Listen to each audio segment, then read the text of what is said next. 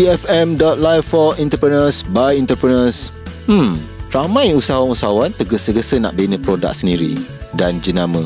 Tapi bagus ke macam ni? Jom, apa kata kita dengarkan podcast berkenaan dengan tajuk Tergesa-gesa membina produk dan jenama sendiri.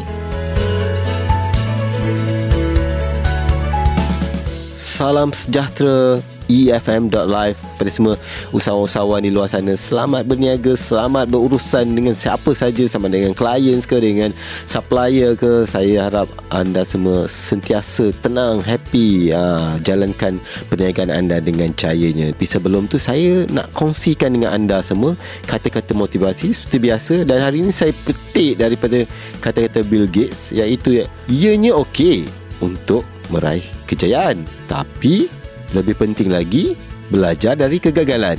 Ha, faham kan apa yang saya maksudkan? Apa yang Bill Gates katakan tu? Ha, kalau tak faham, Google, cari, ha, gali lagi maksud dia.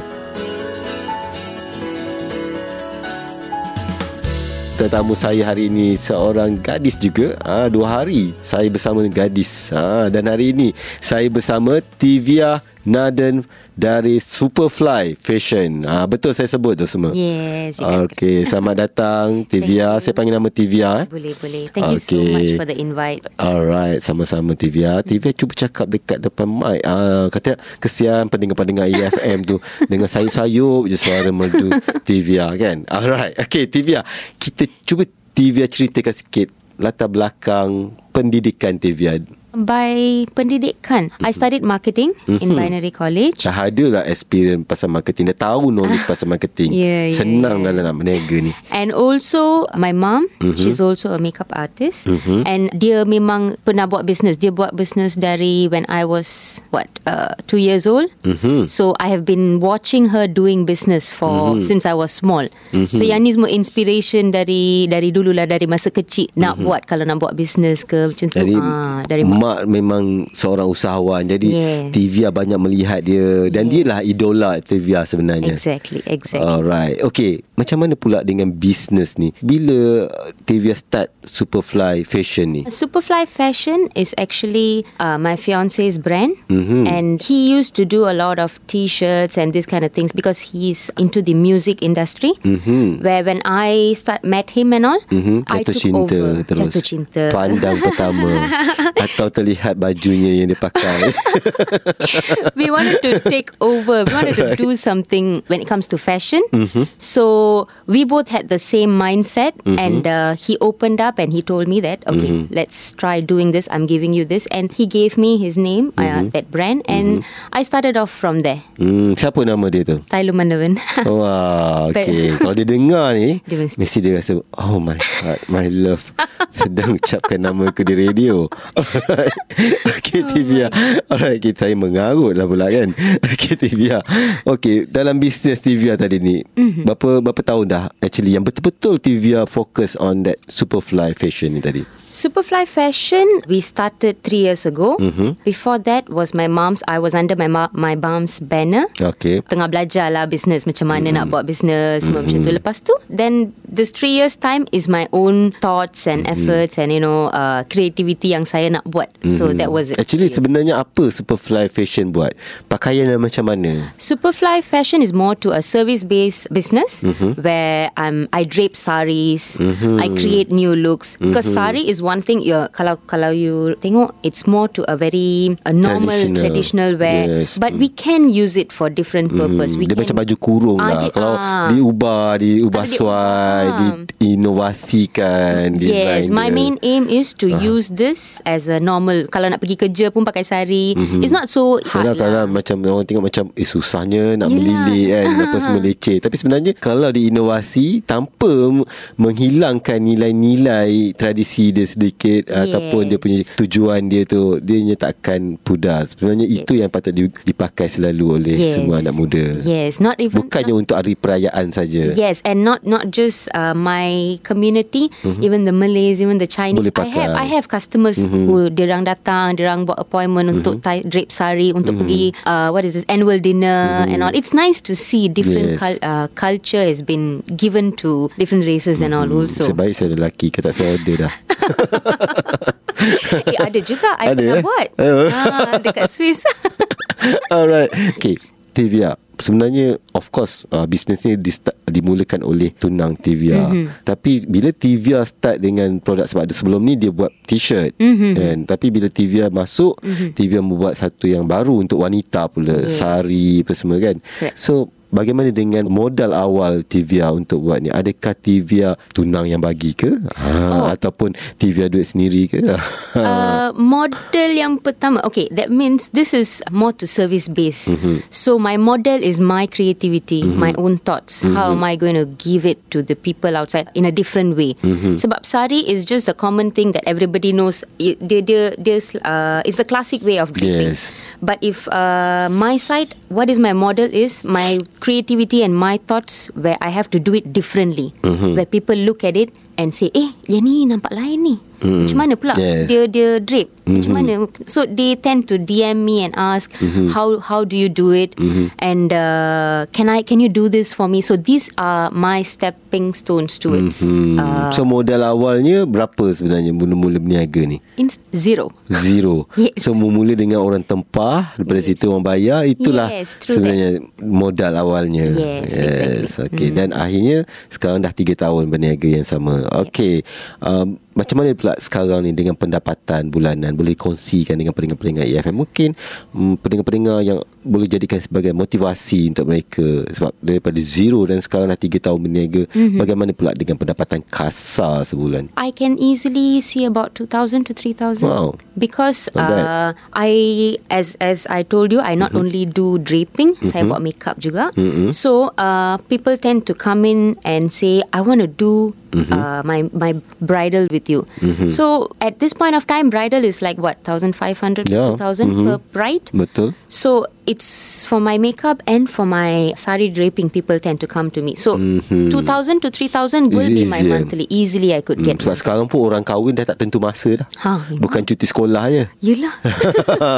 Every pun day ada. kan? Ha, Sama lah Mana-mana saya dengar pun Memang sampai sebab Orang queue ada tempat Nak kahwin pun kena Yes, tunggu yes, yes, Bertahun Setahun dua. That's why Dia orang dah tak fikir dah Pasal hujung minggu ke Cuti sekolah ke Atau cuti umum ke Janji dia orang dapat kahwin Yes exactly Ah. But it's good for me It's Ah. good for me Sebab?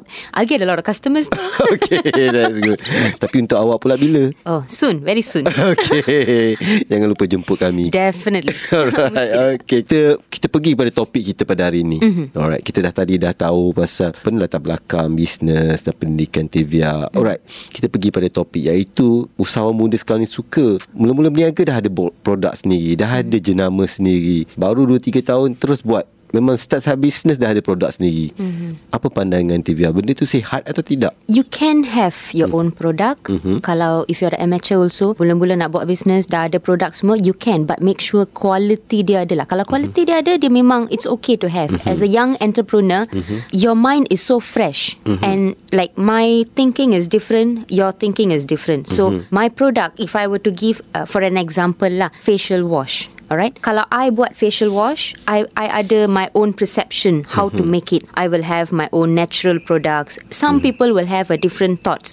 So this is why We call as uh, Young entrepreneur maybe This is my point of view Where Diorang punya Mindset tu They have something different In every uh, aspect.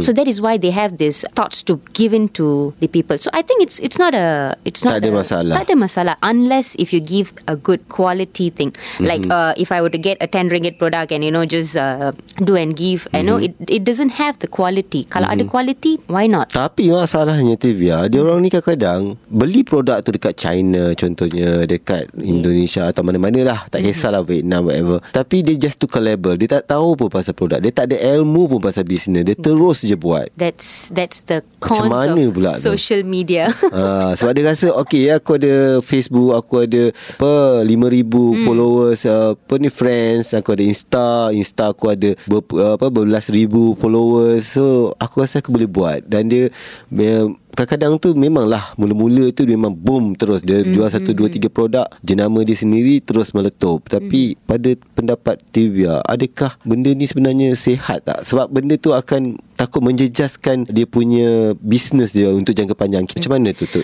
Tivia Okay, my point of view lah. This mm-hmm. one, eh? as a person, kalau I, if I want to jual, if I want to sell a product in social media, mm-hmm. yes. Me personally, I will make sure that I give quality lah. Mm-hmm. As in, uh, I do homemade products. Mm-hmm. But there are people, mm-hmm. orang ambil produk lain, lepas tu tukar label, and then they sell, they claim that it's their product without qualifying whether it's safe or not. Mm-hmm. So, uh, as a customer, there are people like this where mm-hmm. there are people who's giving quality products and non-quality products. Mm-hmm. So as a customer, I need to make sure that I ask and identify which is the thing. Because there are a lot of them Mm-hmm. who's selling a lot of things. But uh, what we choose to take is from a customer's uh, Yes. point of view. So customer whether whether we as an entrepreneur we play a big big role or not customer play a very big role. Because they Mm-hmm. Choose. Diorang yang kena choose diorang kena tahu whether it's certified. You are welcome to ask all these questions Mm-hmm.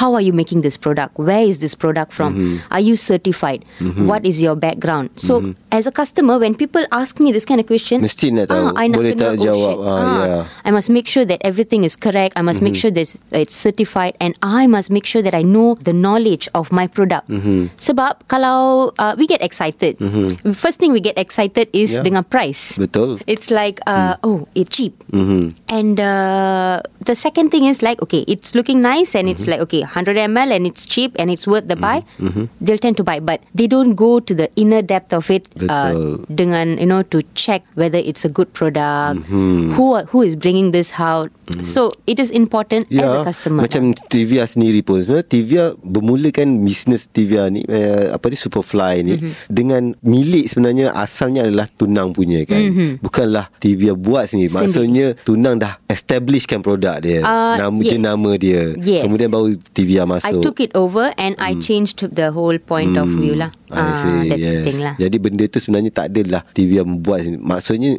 Dah Superfly ni dah. ada dah. Dah ada dah. Dah ada di pasaran. Ah, dah orang dah kenal is, dah. That's established Dah dah. established. So I ambil and I changed it to uh, a little bit of my side and welcoming level dia lain sikit. Betul. And ada pula orang they they tend to come and welcome of this kind of things and you know show interest. So it was a good platform for me to show my Ya, creativity. Betul. Okey, bagaimana pula TV yang melihat dari sudut persaingan?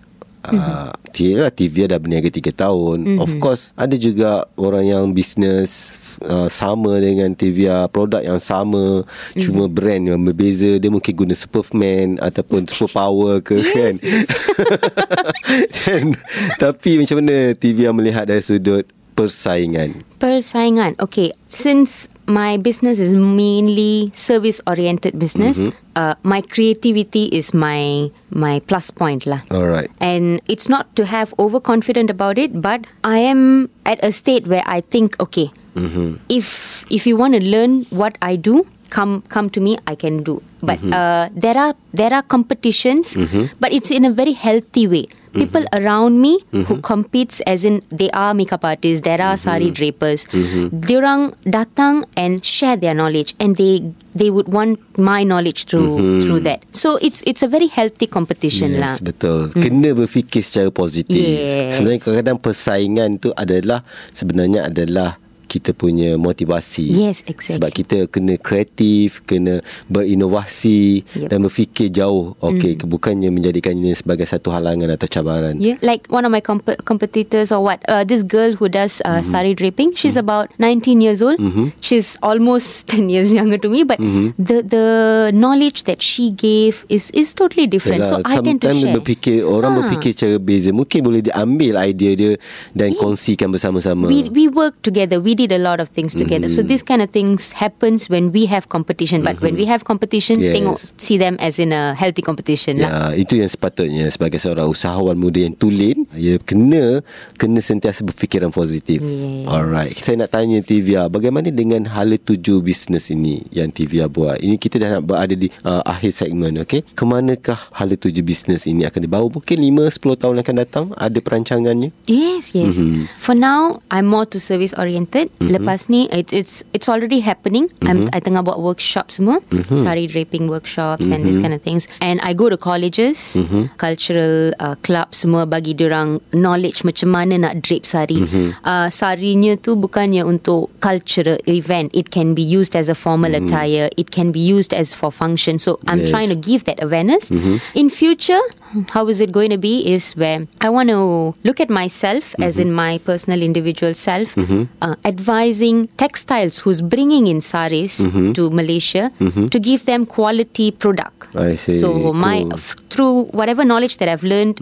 Mm-hmm uh, with my customers, mm-hmm. they they do teach me because mm-hmm. my customers show me a lot of products, mm-hmm. as in sari. Yes. The sari is my uh, my main thing. So right. I learn my product, mm-hmm. and in future, mm-hmm. I'm trying to see myself with a lot of textiles in Malaysia, mm-hmm. trying to advise them. Look, this is what people like here. So try mm-hmm. to bring this kind of products. Mm-hmm. So this is how I look at myself ya, in future. Mungkin juga mungkin apa pelajar-pelajar ha. TVA sendiri mungkin ada di kalangan pelbagai bangsa. Mungkin yes. dia mereka mereka boleh buat sari juga. I can give you sari material. Would you want to stitch a baju kurung out of it? Yeah. You will definitely kan? do it, right? Ah, so betul. It's just a material where I can show uh, it, there is so much of uh, so many varieties in there. Yes, betul. So Sebab we are about to venture. Yang penting creativity. Yes. Yes. Okay. Di manakah kalau pendengar-pendengar EFM ni nak dapatkan produk daripada TVA melalui online atau Insta ke Facebook yeah. ke atau mana-mana nak dapatkan? Okay, I'm mainly active in Instagram. Mm-hmm. I have my personal profile, mm-hmm. which is Divya Nathan, mm-hmm. and my company profile, which is Superfly Fashion. Mm-hmm. So you can follow these two profile okay. and you can inquire through that. Yeah, Alright. boleh.